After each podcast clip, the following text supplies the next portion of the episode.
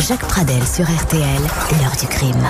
Et bonjour à toutes et à tous, très heureux de vous retrouver pour euh, cette nouvelle édition de l'heure du crime avec Justine Vignot, avec euh, Laure euh, Broulard et à la une de notre émission, ce sanglier des morts. Je, je pense que évidemment quand on parle de ce surnom pour tous ceux qui habitent hier la région de la ville d'hier et le Var, tout le monde sait ce qui se cache derrière cette appellation un, homme qui s'appelait Albert Millet, euh, que tout le monde appelait aussi euh, Pierrot pensant à Pierrot Fou, hein, quand même, euh, qui est un, un, homme à la vie très agité, euh, qui avait commencé euh, euh des, des, petites rapines, des petits vols, des petites violences à l'âge de 14 ans, qui est parti après euh, au Baddaf, hein, comme on disait à l'époque, c'est-à-dire c'est là où on mettait les, les, fortes têtes pour faire leur service militaire. Il en était rentré d'ailleurs tireur d'élite.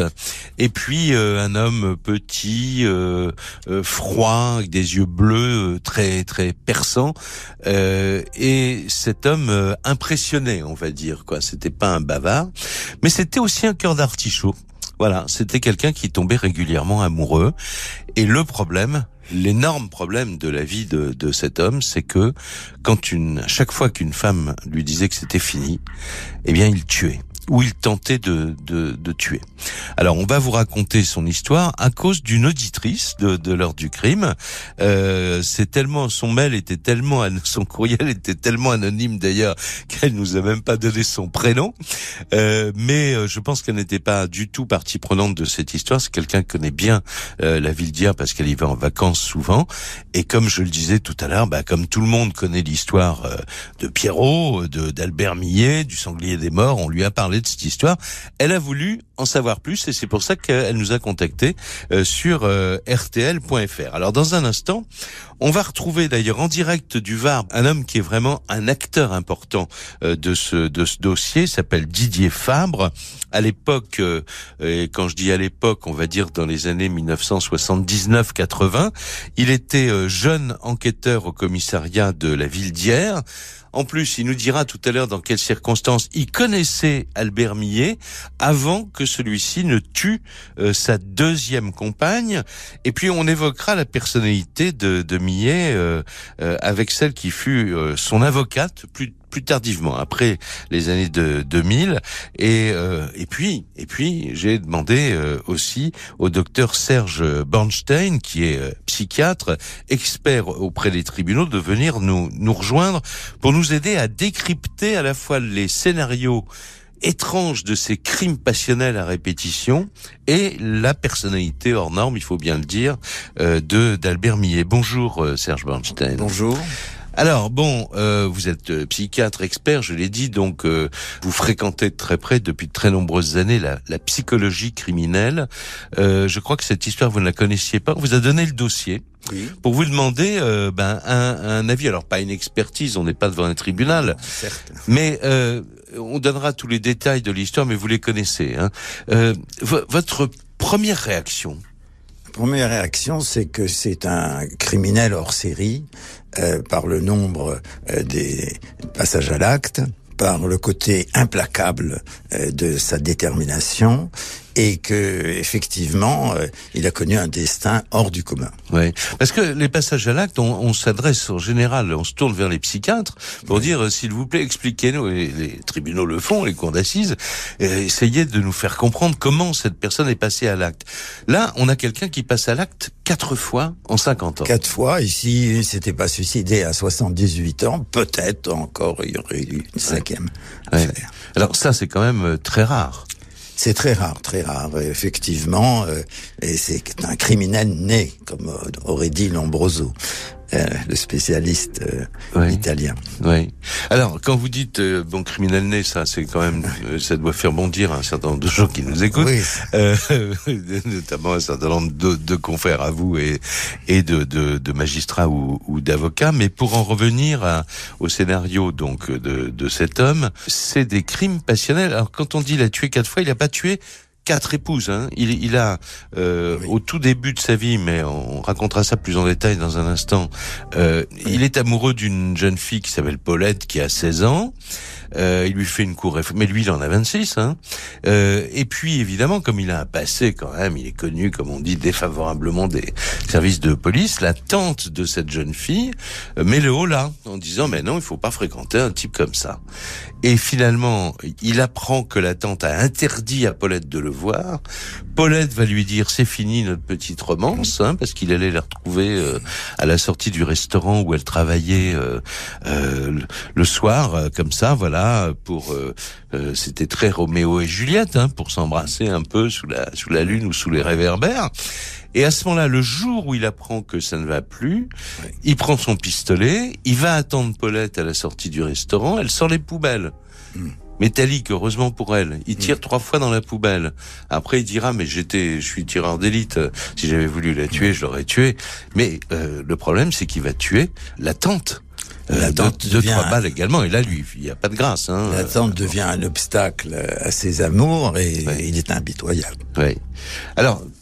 Maintenant, euh, bon, quand on a dit ça, euh, on est forcé de assez- constater. Vous êtes démunis. euh, Non, je pense que ce qu'il faut, c'est remonter en amont la personnalité de l'auteur. hum, Alors, les des pédopsychiatres byzantins ont étudié dans crèche le comportement de certains enfants. Et on s'est aperçu qu'un petit bébé garçon sur dix présentait des signes de domination et qu'il allait les, effectuer tout au long de son existence, Ouais. tant sur le plan social que sur le plan sexuel. ouais. Et ça, euh, euh, quand on sait que, euh, l'individu est biopsychosociologique,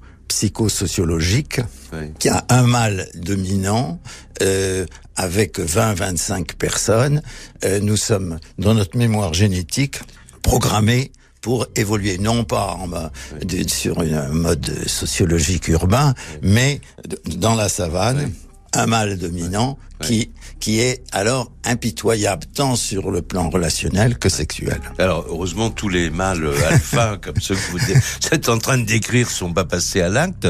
Tous ceux qui ont été brutalisés dans leur enfance, qui a été le cas Oui. euh, de de- d'Albert Millet, puisque son son père était euh, euh, alcoolique, le battait, et puis en fait n'a pas beaucoup participé à son éducation. Sa mère aussi, euh, bon, euh, avait une vie, euh, disons, assez euh, assez moyenne.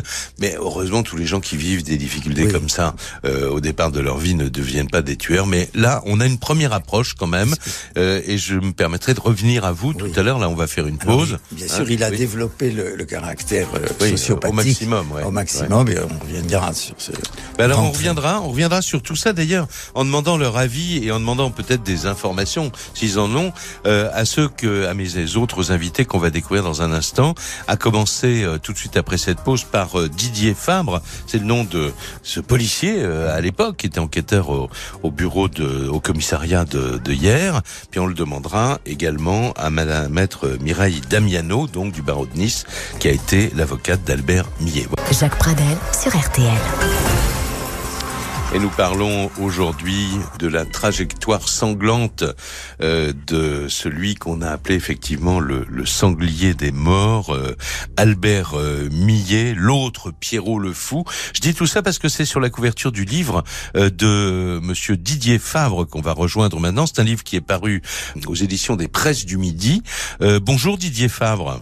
Bonjour, Monsieur Pradel. Alors Et merci. bonjour, à, et bonjour à tout le monde. Merci beaucoup hein, d'avoir accepté de revenir là- là-dessus parce que moi je connaissais pas l'existence de, de votre livre. En fait, c'est grâce à cette auditrice qui nous a dit mais tout le monde parle encore du sanglier des morts à, à hier. Juste une, une première question très brève, euh, Didier Fabre. Vous confirmez qu'avec l'affaire Yann Pia, c'est la plus grosse affaire de votre carrière de, de policier? Oui, tout à fait, tout à fait. Mais bon, la participation que j'ai eue dans l'affaire Yonka est nettement moindre que, Eh oui. que dans eh oui. l'affaire Millet. Et oui, et, et concernant l'affaire Millet, on va y venir. Il y a un certain euh, 13 juin 1979, évidemment que nous, vous n'oublierez jamais. Pour savoir ce qui s'est passé ce jour-là, il faut comprendre un petit peu le, le contexte. Alors. On vient au contexte. Vous, vous êtes euh, en 1979, vous êtes jeune policier au commissariat. Euh, en fait, il y a un gars qui vient pointer, c'est ça, parce qu'il a été libéré en conditionnel après euh, 22 ans de prison. Hein Voilà, c'est ça. Donc en euh, 19 ans, je crois qu'il avait fait. Ouais. Parce qu'il a été, il a, il a été libéré en 73. Enfin, il, il était sous le régime de, euh, de semi-liberté puisqu'il était à la, au centre de détention de Clermont-Ferrand. Ouais. Mhm. Et euh, donc il euh, bénéficiait euh, de, de permission de sortie, Ouais. mais il avait noué des contacts avec euh, Fernande Valentin, Mhm. qui allait devenir son épouse, euh, par courrier. Ouais. Et ils se sont retrouvés donc à l'occasion de ces permissions de sortie. C'est à ça. cette, que à cette époque-là, Ouais. donc, Mhm. entre sa libération et, euh, et le jour où, et le moment où je l'ai rencontré, euh, il devait, euh, donc, il, il était interdit de séjour dans le Var, Ouais. donc il, il devait satisfaire à une obligation de, de pointage, Ouais. un contrôle, on appelait ça un contrôle judiciaire, hein, tout simplement. Voilà. Donc ouais. il venait tous les mois. Ouais. Et alors un, un jour il vient pointer, puis vous vous allez aux archives pour voir un peu le dossier. C'est là que vous découvrez, si j'ose dire, un peu ses états de service? Voilà, parce que moi, moi, euh, quand euh, euh, j'ai eu connaissance évidemment de, de son de son dossier, mais je ne euh, je ne connaissais pas les détails. Je savais qu'il Oui, avait euh, qu'il avait commis un meurtre en 1954. Ouais. Mhm. Et euh, le jour où il est venu, la première fois où il est venu pour pointer, euh, j'ai senti euh, dans le personnage, j'ai senti qu'il avait quand même un profil euh, euh, très particulier. Oui, dans, dans votre livre d'ailleurs, vous attirez, vous tout de suite vous dites que euh, ce qui ce qui retenait l'attention chez cet homme, c'est le regard, hein. C'est ça, c'est. Ouais. Parce qu'il n'était pas très impressionnant, autrement il n'était pas baraqué, c'était un bien. Physiquement, Ouais. physiquement, il était euh, tout à fait normal, même euh, en dessous de la normale. hein. Voilà. Mais ses yeux, quoi, ce, ce Voilà. regard. Il avait un regard, euh, il avait un regard qui en disait long. Ouais. Voilà, on, on va dire comme ça. Ouais. Et alors, ce qui est fou, c'est que vous le racontez. euh, C'est, vraiment, moi, j'ai lu votre livre euh, comme comme un polar, hein, mais bon, c'est un vrai polar. Il se trouve, euh, vous, avec d'autres policiers du commissariat de hier, vous allez euh, souvent euh, euh, dîner ou déjeuner euh, dans dans un, une brasserie, quoi. Et, et là, vous êtes surpris, vous êtes à l'apéro et euh, il y a qui, qui est-ce qui se pointe Euh, Albert. Et ben, il, il fait des petits boulots, c'est ça pour le pour le patron de la brasserie. Gardé les contacts, bon, euh, avec des, des gens qui, qui connaissaient de hier et qui étaient euh, originaires de hier. Ouais. Et euh, donc, il, il allait les voir et il leur demandait euh, s'ils pouvaient faire euh, euh, une petite bricole pour eux. Ils faisaient des jardins. euh, Ouais. Euh, la, la, le- la brasserie en question, donc il, il venait le soir pour euh, pour rentrer la terrasse, il donnait Ouais. un coup de main à débarrasser les tables, Ouais. et bon, on le rétribuait euh, évidemment de la main à la main par un petit billet. euh, Mais là, c'était, enfin, euh, vous n'aviez pas beaucoup d'expérience hein, de policier vous à l'époque, mais euh, vos, euh, le commissaire avec qui vous alliez, enfin votre, votre supérieur hiérarchique, on va dire, lui, il avait quand même une certaine euh, bouteille et il connaissait ses états de service, mais vous n'aviez pas l'idée comme ça que ce type allait recommencer parce que il a eu une chance incroyable quand même pour un, un- quelqu'un qui tue ah, ouais, froidement de trois balles euh, la, la tante de Paulette. Il est condamné à mort. Le procès euh, est cassé par la Cour de cassation. C'est c'est, euh, commué en peine de travaux forcés. Et là encore, un peu plus tard, à 20 ans de réclusion. C'est ça, tout à fait. Il a échappé plusieurs fois à la mort et bon, euh, en particulier, donc quand il a été interpellé après la première affaire, Oui, euh, deux, jou- deux jours après l'assassinat de euh, d'Élise, oui. euh, quand il a été interpellé par le- les policiers, donc il était armé, Hmm. les policiers lui ont demandé de, de se rendre et au lieu de, de ça, bon, il leur a tiré dessus, donc ils ont riposté, il a, Il a été il a touché. reçu ouais. trois Hmm. projectiles dans le Ouais. dans la tête. Ouais. Il a été transporté à Marseille et il s'en est sorti. Ouais, il lui restait une sorte de, de paralysie, un petit rictus un peu, Voilà, euh, une petite euh, paralysie ouais. faciale. euh, ouais, qui devait impressionner aussi un peu, quoi. Ouais. Voilà, qui lui donnait un air encore plus sympathique. Oui, mais, mais ce- cela dit, on se dit que euh, après avoir eu euh, cette chance, encore, je, je réemploie le, le mot. Enfin, euh, n'importe qui euh, se dirait, bon, je vais me faire oublier, quoi. Alors, en fait, quand il sort de prison, vous dites en 73 hein, ou 75, je sais plus, Ah, il y a eu cette idylle avec Fernande. Euh, vous pouvez nous donner un, un mot Fernande était, si j'ai bien compris, la compagne d'ailleurs d'un ami de de- d'Albert qui lui avait plus ou moins, euh, qu'il avait envoyé euh, au parloir pour lui remonter le moral. Et puis finalement, il y a eu un coup de foudre. Voilà, c'est ça, c'est ça. Ils se connaissaient, euh, ils se connaissaient parce qu'ils ont, ils ont vécu euh, donc euh, dans leur enfance, ils ont vécu dans le même quartier. En plus, ouais. Le Mhm. quartier Saint-Paul, ailleurs, c'est en haut de la, de la vieille ville. Ouais. Et, et ils ont, je pense, J'en ai pas eu, j'en ai jamais eu confirmation, mais je pense qu'ils euh, échangeaient par courrier alors que alors que Millet était en était en prison. Était en prison, voilà. oui. Mm. Voilà. ils se sont retrouvés à l'occasion de, des permissions de sortie euh, qu'il a eu lorsqu'il était euh, lorsqu'il était dans ce centre de semi-liberté. Il toujours il fait toujours interdit de, mm. de séjour dans le Var. Bon, je pense qu'il devait venir de temps en temps quand même, mais mm. quand quand on vous lit, bah vous dites voilà, on le voit au bistrot un peu, il range les tables au terrasse, il donne pas l'impression de quelqu'un qui va qui va recommencer. Puis il est casé, hein, entre guillemets, euh, avec Fernande. C'est c'est une fille plutôt bien, quoi. Bon. Euh, et puis arrive ce fameux 13 juin 1979, tôt le matin, des coups de feu. Évidemment, des coups de fil qui commencent à arriver au commissariat. On apprent qu'il y a un forcené quelque part qui tire. Est-ce que vous pensez tout de suite à Albert? Pas du tout. Pas du tout, hein, en fait. Pas du tout, parce que bon, si, si, vous voulez, bon, euh, quand on quand on est de permanence, c'est des choses, ça arrive pas fréquemment, mais enfin, euh, euh ça, ça peut arriver de temps en temps. Euh, et comme je disais à votre à votre assistante euh, hier ou avant-hier, je disais bon que ça, quelquefois c'était vraiment pour rien, c'est-à-dire qu'il suffisait que des, des enfants jettent quelques pétards et oui, bah, on appelle on appelle la police, mais enfin là, c'est pas des pétards, c'est des coups de feu, il y a des coups de carabine, il y a des coups de pistolet, et vous allez en arriver à l'endroit où on vous a signalé euh, que se tenait ce forcené, euh, là vous allez comprendre que c'est bien Albert. Voilà, là on a le, on a la confirmation euh, d'abord que effectivement il utilise deux armes, donc euh, euh, qu'on va découvrir plus tard, mais surtout qu'il s'agit de la maison de l'Albert Millet. Donc là, bon. là, évidemment, vous faites le rapport, quoi. J'ai tout de suite compris ce qui avait dû se passer. Voilà. Et puis alors, il y a une voisine qui va venir vous voir en disant, bah tout à l'heure, quand il tirait sur tout ce qui bougeait, il avait dit, j'ai tué ma femme. À la une de l'heure du crime aujourd'hui, c'est l'histoire euh, d'Albert euh, Millet, dit le sanglier des morts, qu'on vous raconte avec euh, Didier Fabre, qui était policier à l'époque et qui va nous raconter cette espèce de, de huis clos, mais enfin en extérieur, vous allez comprendre, pendant des heures, il est face à ce forcené ivre, et il n'est pas tout seul, hein, il, y a, il y a aussi d'autres policiers de, de, de hier qui sont là, plus loin il y a le GIPN avec le fameux commissaire Van Log, mais enfin, qui fera pas grand-chose là euh, euh, au cours de cette de cet assaut, euh, sauf peut-être des conférences de presse après l'événement, ça on en parlera tout à l'heure. et puis on en parle avec, on en parlera dans un instant de la personnalité de, de cet homme vraiment hors norme avec maître Mireille Damiano du barreau de Nice qui qui a été amené à, être son défenseur. On en parle également avec le docteur Serge Bernstein qui est près de moi ici à Paris dans le studio d'RTL. Alors je reviens à vous Didier Fabre. Donc vous êtes là euh, devant euh, euh, l'endroit. C'est quoi? C'est un rez-de-chaussée. Comment vous pouvez nous situer ce que vous découvrez en, en arrivant avec vos, avec vos collègues?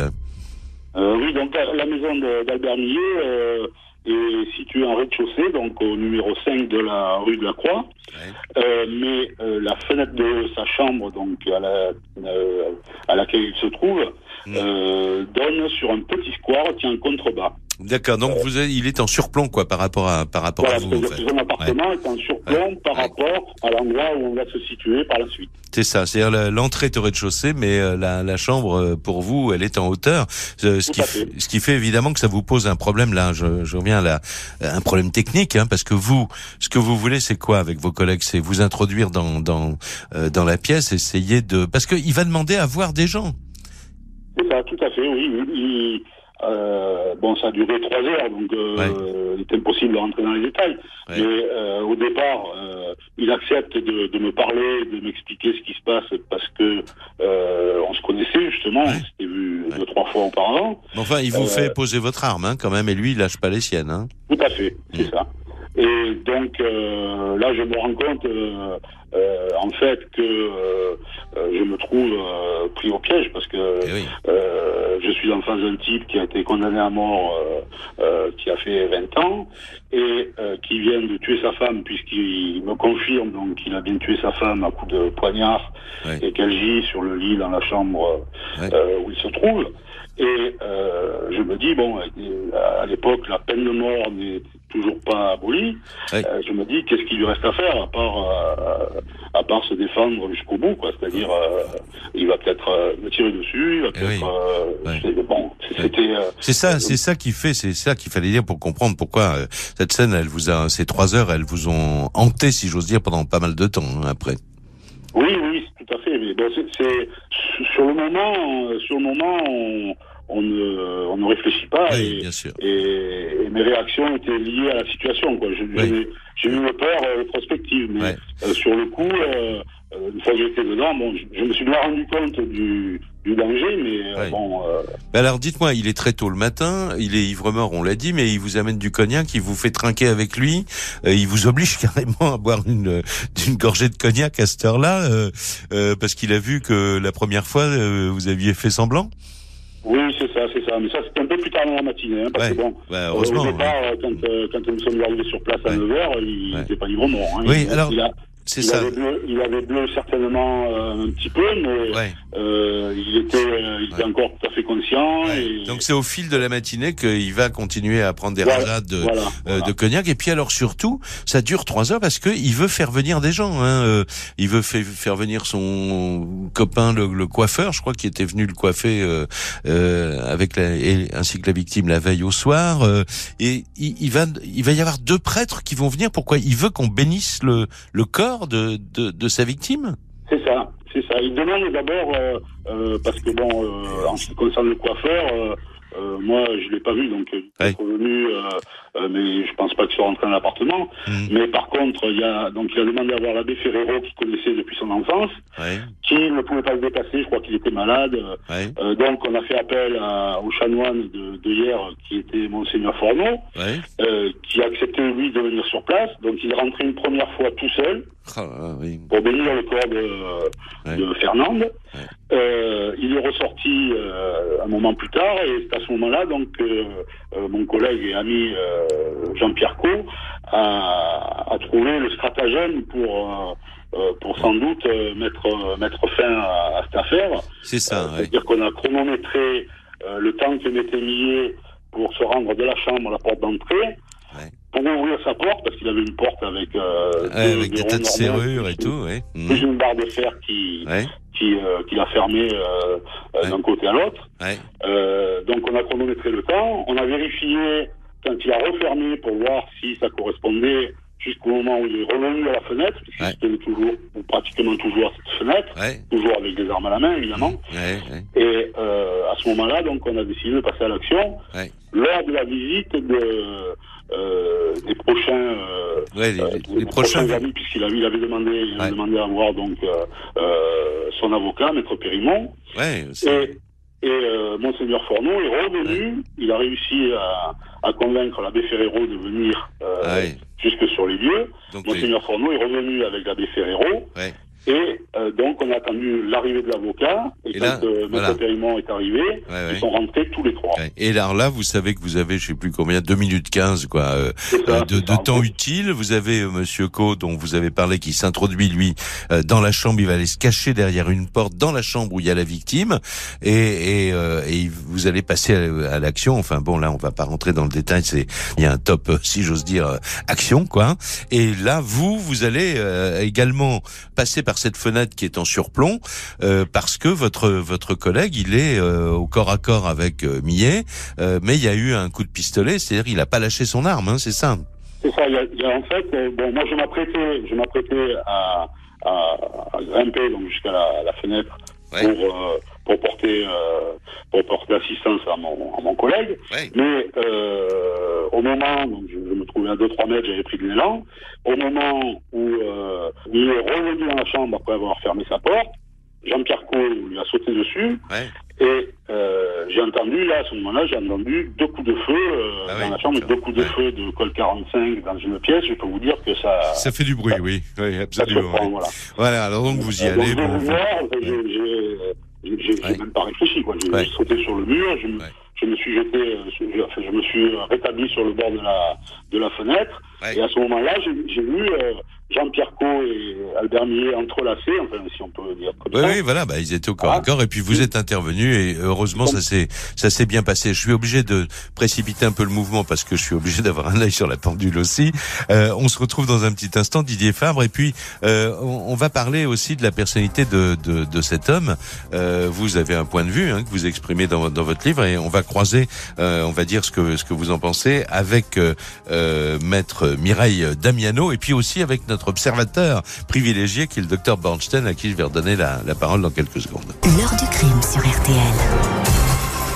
On revient à l'histoire in- incroyable d'Albert euh, Millet. Là, on était en 1979. euh, cette scène incroyable d'un homme qui, qui poignarde, non, qui poignarde le matin à 7 heures euh, son sa, sa femme, quoi, euh, qui va ensuite aller à la fenêtre, dire j'ai tué ma femme, tirer sur tout ce qui bouge et en même temps hurler. euh, il le dit très bien dans son livre Didier Favre. Il hurle à tout le monde j'ai tué une sainte, qu'est-ce que j'ai fait, c'est terrible, je vais me suicider, mais finalement il se suicide pas. Bon, euh, alors puisque je, vous voyais écouter avec beaucoup d'attention euh, Serge Bernstein ce que disait euh, donc euh, Didier Fabre, il faut savoir dans son livre il explique que ces trois heures, il les a, si j'ose dire, traînées avec lui pendant des mois et des mois. Il ne pouvait plus parler que de ça, ne penser qu'à ça. Euh, vous connaissez aussi ce syndrome-là euh, Bien sûr, c'est un syndrome post-traumatique.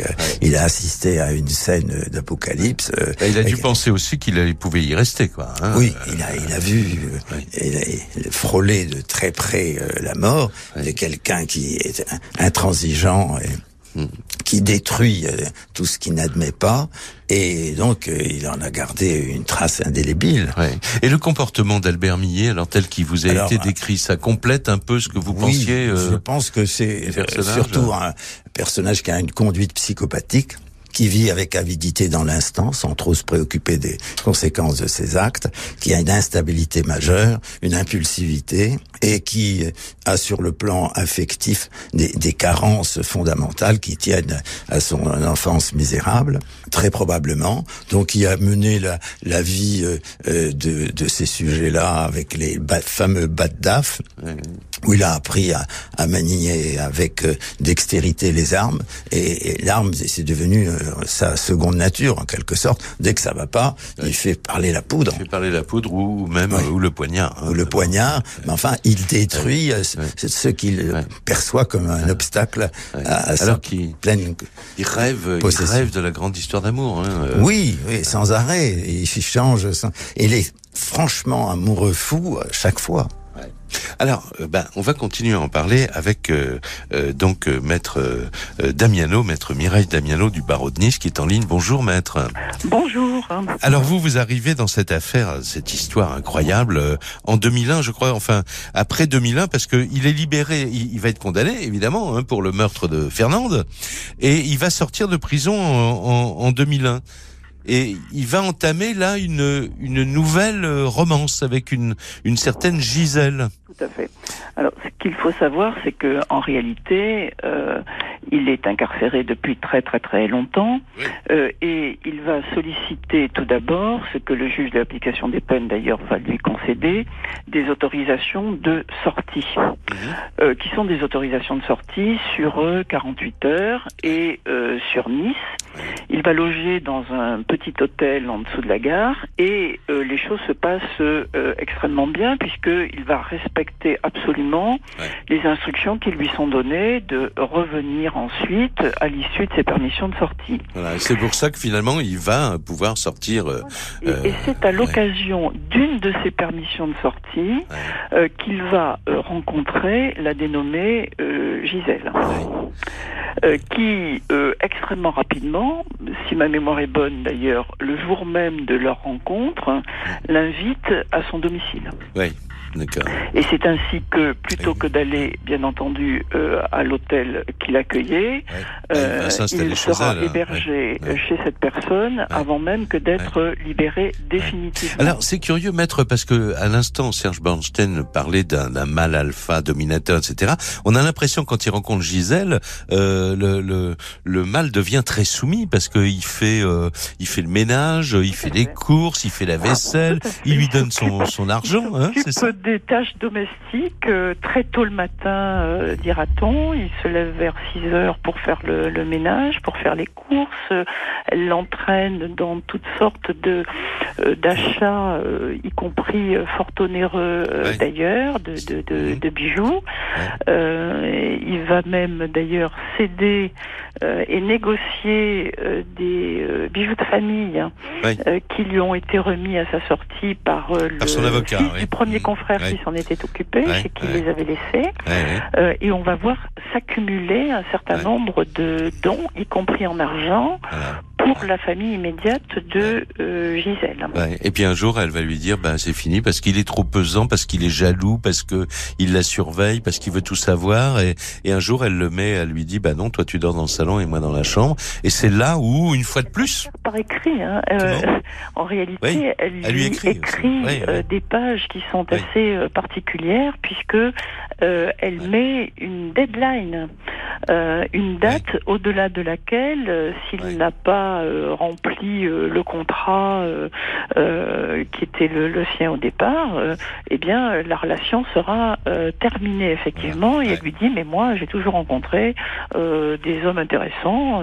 bon et tu n'en es pas donc de mémoire, je crois que c'était le 15 février, peu importe. Pas le jouer avec le feu. Hein. hein. D'où un épisode assez particulier parce que de ce fait, fait euh, il va euh, inventer une histoire un peu Ah oui, oh, c'est formidable, une histoire de trésor. Il lui dit j'ai des lingots d'or qui sont euh, enterrés quelque part. On va prendre le train de Nice pour aller du côté d'hier.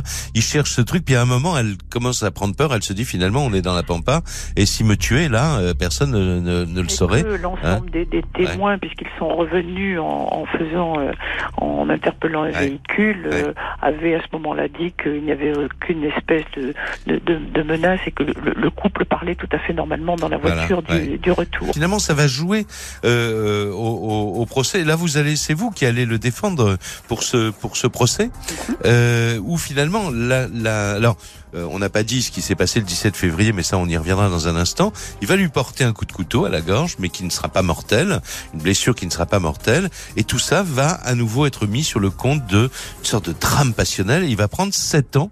Euh, on peut dire, euh, pas vous faire rougir, mais qu'il a eu une très bonne avocate. Jacques Pradel sur RTL.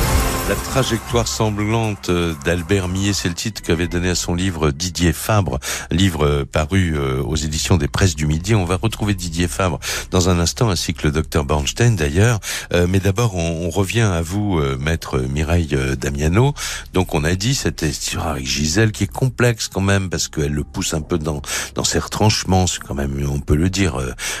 bon, c'est une femme intéressée. Il va dépenser beaucoup d'argent pour elle. Bon, et puis il la tue pas. Alors, euh, est-ce que c'est un hasard ou est-ce que justement, euh, euh, qu'est-ce qui se passe dans cette histoire de Il prend un couteau encore une fois au matin alors qu'elle lui a dit faits de. se passe oui, au domicile de, de, Ouais. de cette personne Mhm. et concomitamment à la date fatidique hein, de, la fin de leur relation annoncée en tout cas. ouais, 17 Euh, février. donc c'est un, c'est c'est pas du tout une arme qu'il avait sur lui, c'est un couteau qui s'est situé Ah oui dans la cuisine. Mais oui, il venait de faire hein. la vaisselle, il euh, Voilà, tout à fait. Ouais. Euh, et euh, au moment même d'ailleurs où il va porter ce coup, alors qu'elle essaye d'interpeller le- son, son bras, il lui dit Mais fais attention, Gisèle, tu vas te faire mal.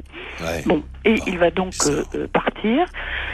Et pendant les deux trois heures qui suivent, euh, chercher à joindre son référent du service pénitentiaire, Ouais, ouais. qui était une personne Donc il, il il avait est, il est pas en cavale, quoi. C'est, ça, a joué certainement au procès, ça. hein, oui. Tout à fait. Il l'a appelé en lui disant voilà, euh, voilà ce qui s'est passé, venez me chercher.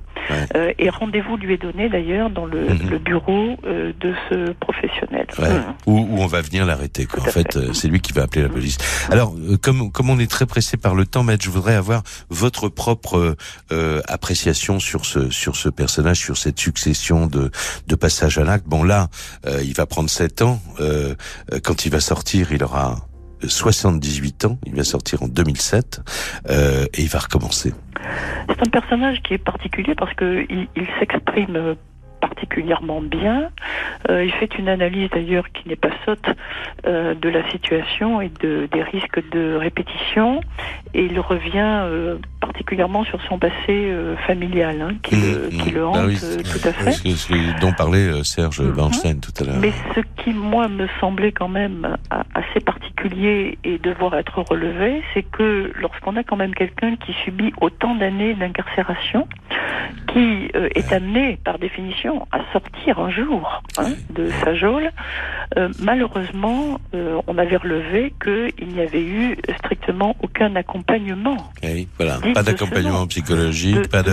En fait, il, a, il arrive, c'est un peu comme, euh, je sais plus comment, Good Morning Lenin. Là, c'est-à-dire qu'il va sortir, il est dans un monde qui qui a, Ne connaît plus. qui connaît plus quoi. Il ne connaît Ouais. plus du tout, il n'en interprète pas du tout les signes. Ouais, ouais. Et c'est vrai que, euh, en conséquence de quoi, il, il, il pense pouvoir euh, recréer quelque chose avec cette femme, Mhm. étant précisé que sa mère était un petit peu problématique puisqu'elle était une femme de rue, hein, Ouais. euh, et qu'il en avait euh, effectivement beaucoup souffert. Donc, euh, à un moment donné, lorsqu'il découvre la manière dont elle se comporte, euh, je pense que ça a dû faire référence. Mais votre votre expert Oui, oui, bah, on va lui poser la question tout de peut suite. peut-être nous éclairer sur ce point. En tout cas, ce qui m'avait moi semblé être tout à fait euh, euh, évident à rappeler, c'est que je pense qu'on aurait pu essayer d'éviter quand même une partie du drame, parce que lorsqu'il avait des consignes, il les a, il les a, Il les a respectés, mais euh, encore fallait-il lui en donner. respectés, Et que l'on aurait pu peut-être euh, préparer un peu mieux cette, euh, cette sorti. sortie. Mm. Je vous remercie beaucoup, euh, maître Damiano. On Merci peut pas aller vous. plus loin là, mais c'est vraiment très très in- intéressant ce que vous venez de dire. Alors un mot, euh, Serge Oui, donc ce euh, qui Bernstein, domine, vous êtes d'accord avec Oui, euh, tout à fait. euh, Ce maître qui Damiano c'est une impulsivité extrême, euh, le fait que qu'ils vivent dans l'instant et qu'il explose chaque fois euh, sans mesurer les conséquences de ses actes. Puis après, il est tout penaud, euh, mais enfin, le, le drame a, a été tout à fait Et réalisé. En, en fait, quand on s'étonne, et moi je m'étonnais au début de l'émission que 45 ans de prison sur 53 ans de vie ne l'ait pas plus changé que ça, en fait, euh, ben non, on comprend que justement c'est peut-être ça qui a aussi euh, la projeté dans un monde, ben, Il y a, euh, il y a en voyage dans l'espace, il revient et les choses ont changé. L'imprégnation des carences affectives et éducatives de l'enfance, euh, qui n'ont pas été gommées par la prison, et, et il est resté euh, un enfant et abandonné.